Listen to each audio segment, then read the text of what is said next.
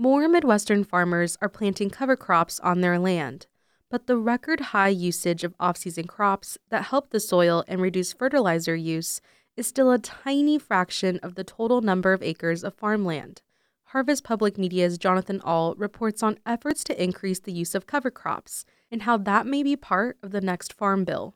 Tim Gottman's 2,400-acre farm in northeast Missouri looks harvested, but among the remnants of corn stalks are blobs of green plants that are thriving despite the cold and windy conditions of late winter in the Midwest. Gottman points to acres of gently sloping land wet from a recent rain. So all this water would be running that way, and if them terraces weren't there and the wheat and rye weren't here, it would just allow the water to run faster and take the soil with it. And when the soil's leaving, your fertilizer's going with it. Gottman is a big fan of cover crops, and he says they're working to improve the bottom line of his corn and soybean farm. Back in his barn, he says it's more important to him to improve the land that has been in his family for more than 150 years. It's more to make the land at least as good as it was when we got it, if not better, because we're just stewards of it. Gottman is not alone in increasing the use of cover crops.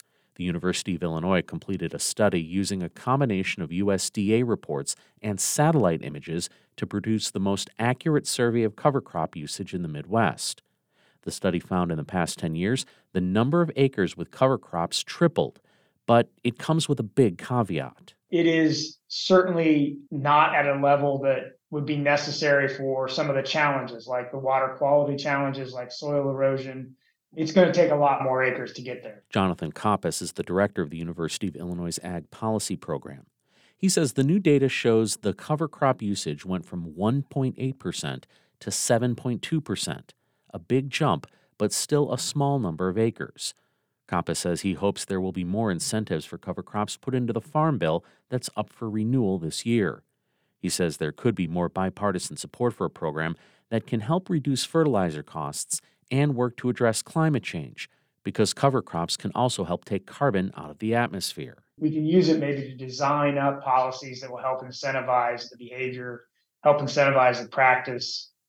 It can maybe help jumpstart that by showing, funds going in for this practice will get response on the ground, and we can measure it. Cover crop usage is also getting endorsements from large agriculture groups, including the National Corn and Soybean Growers Associations.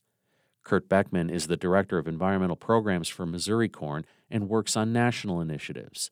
He says there's been a lot of progress, but there needs to be more. I am a little bit surprised that we're only at 7-8%. And I think that's part of the effort now, is to figure out, okay, how do we get that to 15% in the next 5 years? Beckman says his group's focus has been on education and getting resources to farmers who want to plant cover crops. He says the Farm Bill could be part of that expansion, but he also says it's important for farmers to be encouraged and not forced. Really just want to make sure that it's voluntary. We don't want to mandate anything. We don't want farmers to be forced into planting cover crops on their acres. We want them to make those decisions. They know their land better than anyone. 65% of Tim Gottman's farmland has cover crops on it, but he's also wary of too many incentives to get more farmers on board. He says people who chase grants aren't as successful.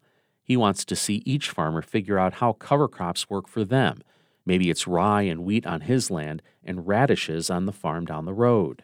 Like I say, we have neighbors doing it exact opposite of what we're doing, but we're all happy with how we're doing it, because the end result is we're holding our soils, we're getting good yields.